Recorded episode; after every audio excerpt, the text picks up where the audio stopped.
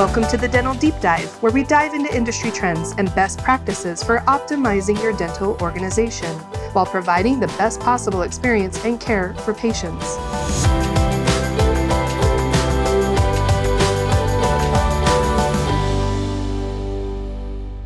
Hey, welcome back, everybody, to this episode of the Dental Deep Dive. I'm your host, David Danielson, and today we're going into part two of our conversation we had with Mike White.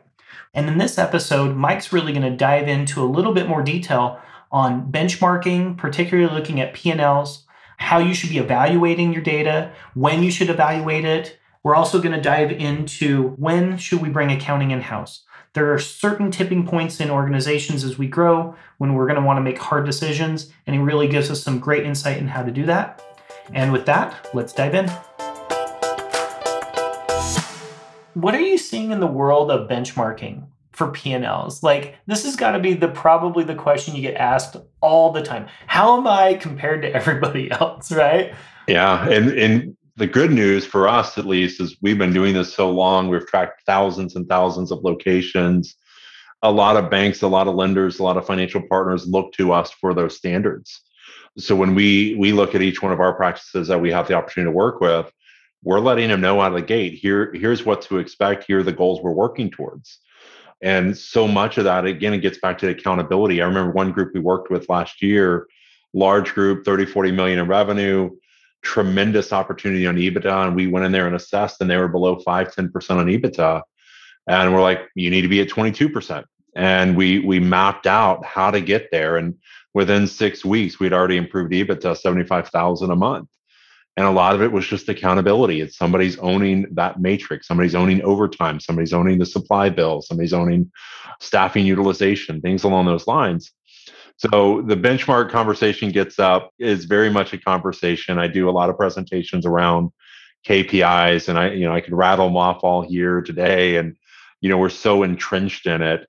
But to your earlier point you made as well, what we're also seeing is they're slicing the apple even finer than they used to, right? It used to be six to seven KPIs we really tracked but now we're taking production per patient and bifurcating it down to CPT code and, uh, and doctor provider and analysis and things like that, insurance reimbursement. So you're really getting into the granularity of how do you move that needle you know when you only have so many hours in a day to see patients how do you move the needle within that practice so that that reminds me we should bring you back just for an episode on KPIs. just KPIs yeah we could talk about it for an hour for sure uh, we absolutely could no and know, there's so many within y'all system, but if you think about the KPIs I'm rattling, they're all in your system, and they're all in the software you guys are, are so heavily, you know, managing and helping the the practices run, and it's so critical for them to get it right. And you know, a lot of times, some of our lowest paid employees or, or front desk or are the ones managing that system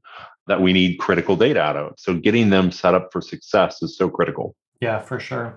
So this comes back to another good set of questions that I get asked a lot, which is, is how often should we look at our metrics? How often should we look at our P&L? Is this a weekly activity, a monthly activity, quarterly? Like it's funny because I have my opinions, but you're the expert. So yeah, well, and I'd love to hear those as well. I mean, we there are things that you you should look at daily. We we talked about our daily huddle reports and the things that come out of our our Henry Schein system and, and making sure that we're looking at production per day, you know, total patient count, new patients coming in, things along those lines. Those are really critical daily, weekly measures.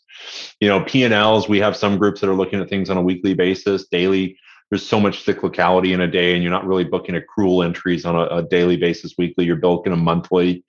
So we think it's really critical for groups to get to at least a monthly standard and I say this today. I mean, what I still see today is when I ask, you know, every new client we work with, we we do a free evaluation, and nine times out of ten, I'm looking at three month old P and Ls and balance sheets, and you know, so it's it's not commonplace that practice owners or accountants are servicing uh, their groups monthly, and it's so important for you to understand what's going on with your practice, what the impacts are, what the decisions are you made this month how they impact you 30 days from now, 60 days from now.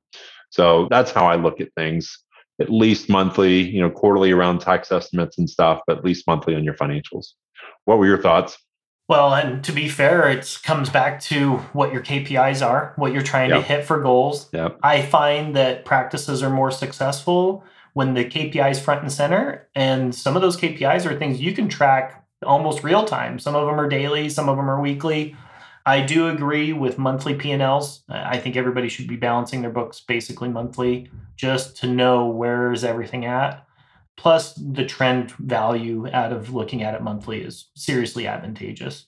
It's funny, I, I really don't see people running quarterlies as much because they're really trying to dial into the monthlies. And then a lot of year over year work. I'm starting to see more people get more interested in year over year progress.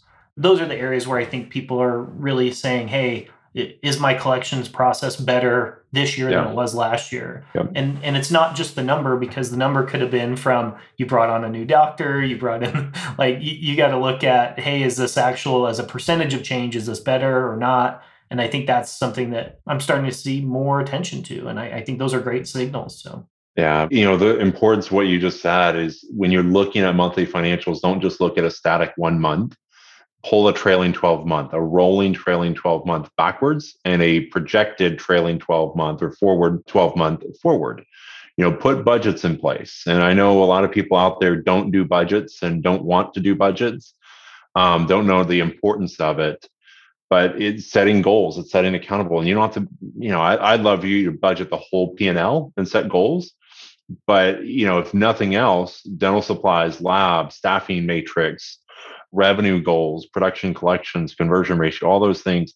High level KPIs, pick eight or nine things, somebody who's going to own them and budget to those.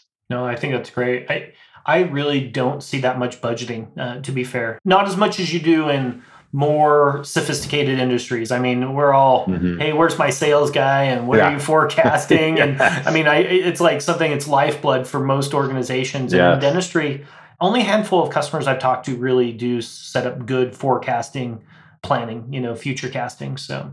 And we recommend it to every everybody just and we we there's cyclicality. There's cyclicality in every industry that we all work in. So measuring that and understanding when your dips are and you know when you should take vacation when you shouldn't and those kind of things. When you bring on that next associate and next hygienist all those good things.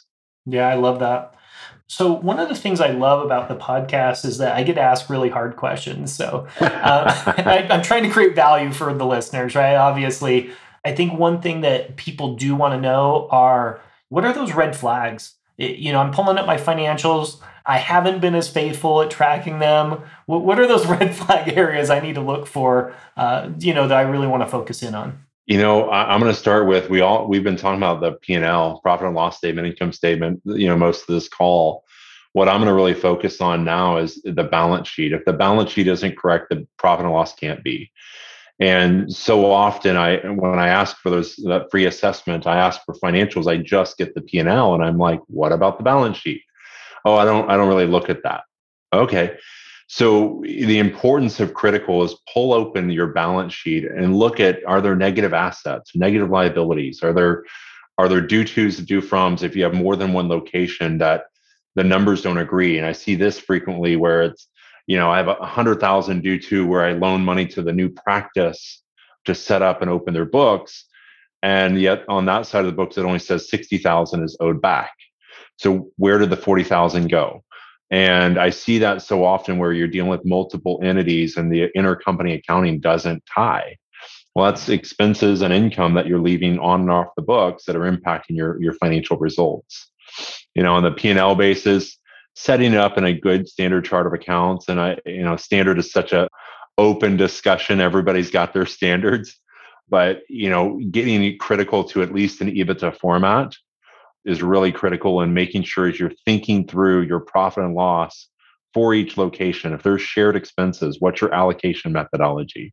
If there are shared staff, how are you splitting time to capture the P&L? If you have corporate overhead or people regional managers, are you just paying them out of one practice or are you splitting them or do you have a management company?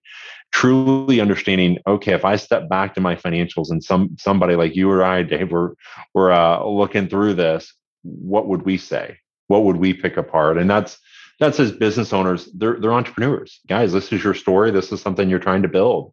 What's the story you're trying to tell?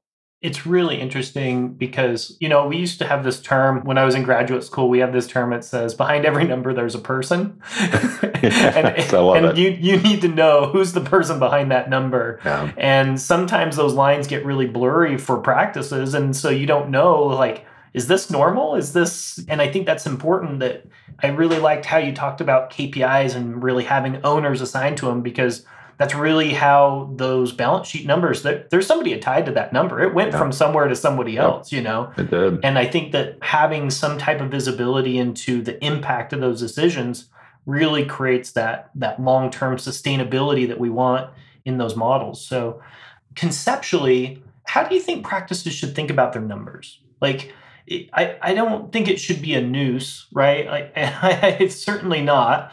But I do think that I think there's some areas that I think I'd like to get your feedback on and you know how should they think about their their numbers? How how should they treat that? You know it's it's such a great question because and I'm I'm sure you've had this conversation what happens when you start changing from laissez faire as far as what you care about in your financials and now you're asking your office manager your regional managers your operations team well we care about this number. Well the perception could be well now you're greedy. Now all you do is care about numbers. All we're going to do is talk about numbers. So there's got to be a point around your culture your commitment how many what, how many patients you're you're serving whatever those goals are it can't just be about another revenue number or another ebitda number you're absolutely right i remember this one pedo ortho group that we worked with and they had a commitment every patient they saw they donated a toothbrush right so it was really a a powerful message. So people were empowered by giving more toothbrushes, even though they were seeing more patients.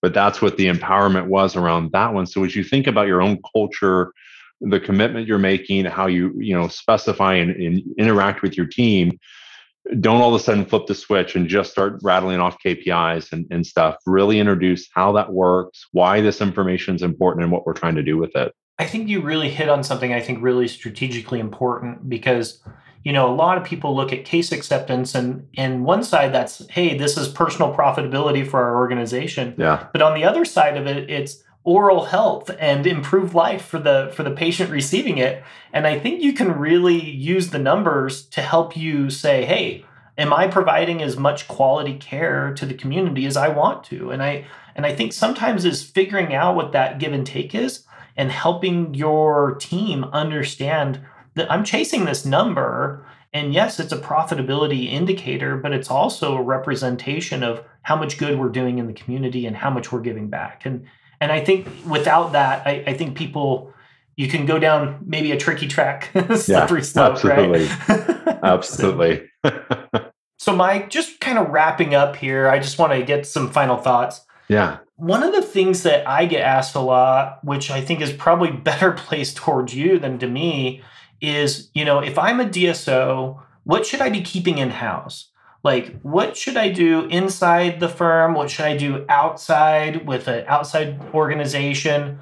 because obviously I know the importance. I mean, we listen to the podcast, we know why we're tracking numbers, but you know, there's this part of it where it's like, okay, well, how much? How much do I want to keep in house, and and when do I bring more in? Can you talk share some thoughts on that? I can, and, I, will speak to from an accounting perspective, but touch on HR, touch on some uh, IT functions. So when you start thinking about all the centralized functions that you could have and all the C-suites that you eventually may want, depending on what your evolution is, director of HR, director of business development, a CFO, IT, billing manager, all those functions, and you keep rattling them off. A lot of functions, especially from zero to three, three to 15 locations, a lot of those functions can be outsourced. But as you start growing your life cycle and growing your business, we've seen inflection points. Accounting, we've seen up to 20, 25 locations make sense to outsource because you're staffing a controller, a senior assistant controller, a CFO, you know, staff accountants, AP clerks. Fractionally, when you try to hire all those people together, you're looking at a million dollars of salary. So we start seeing that that becomes the inflection point at 25 locations. We're recommending that they start bringing some people in house, but we don't go away. We just repurpose our, our job and our duties. HR, some of those same functions, right? When you start thinking out of the gate, there are several fractional HR solutions out there that will help you process payroll, oversee employee onboarding, oversee, you know, terminations and annual reviews. But at some point, it makes sense, whether it be for recruiting purposes or just general HR, to bring that HR person in house. But 25 million is is really where I start seeing 25 million in revenue is where I see a lot of inflection points happening all at once. At seven locations, six to seven, we say you bring in your first regional manager. At at 15 locations, you're going to have another regional manager and probably an operations director that's going to oversee those two regional managers. It really depends on the entrepreneur, the CEO, doctor, how much chair time they're still doing, what they're focused on, and what their goals are. And then, of course, what expertise do they have at the practice level that they can elevate up to the, the uh, corporate? So, every i say it depends across the board but at the same time there are inflection points that are really good uh, consistent inflection points around that process. And I think that was super valuable insight because I think sometimes it's not knowing what to do next. I think that's always the hardest question to answer for practices, which is, hey, I've really been focused on this and I want to focus on that next. Yeah. I think knowing when to really start wrangling around hey, how much of this accounting work do we really want to do? And, you know, can we have somebody come in and support us and say, hey, train my people to do it this way, because then you'll get a better output over here. I think that's infinitely valuable. I, I really yeah. love that teaching model where we help practices grow the chops, the financial chops that they need so that they can grow over time and, and get where they want to be. So and it's important for them to ask questions. I mean, I would say the great thing, and I think you know you've been in this industry a long time with me. Dentistry is a welcoming, you know, the conferences, the associations, and I know Henry Schein's got another conference coming up.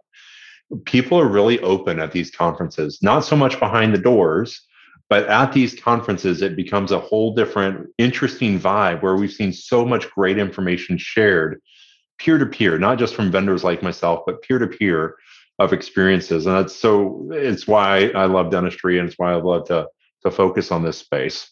Yeah. And that's partly why we did the podcast, just so that you know, because everything was cult knowledge. It was so hard to to have this behind the scenes conversation with somebody because it was yeah. like, hey, it happened at a conference. And I'm like, nobody else knows that.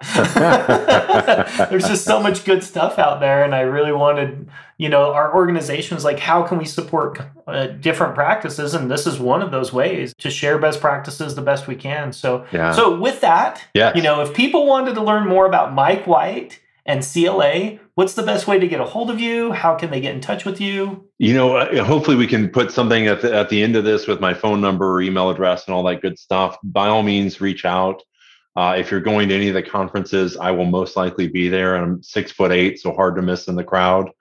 So you know, love to connect and talk to any one of you. And and again, our, our initial call, our initial conversations are all free of charge. We want to get to know you and make sure we're a good fit. Go to the CLA website, look for Mike White, and, and you'll find me that way as well. There's definitely uh, several ways, you know, LinkedIn, all that fun stuff too. So I look forward to connecting with anybody who wants to chat, and, and I appreciate the time today. This has been so great. Mike, thanks again for joining us. Absolutely. It's always great to catch you after the end of the year. yeah. Just to see what's going on for the next year. So this is great. Thank you so much. Thank you. Have a good day, everybody. And that's a wrap for part two of our interview with Mike White. I really think that we got a ton of value out of these two conversations. If you missed the first one, don't forget to go back and listen to it. It was absolutely fantastic. In the first conversation, we really focused in on key trends, talking specifically about what's going on in M&A activity, whether we should centralize or not centralize, and some of his recommendations on how to think about it.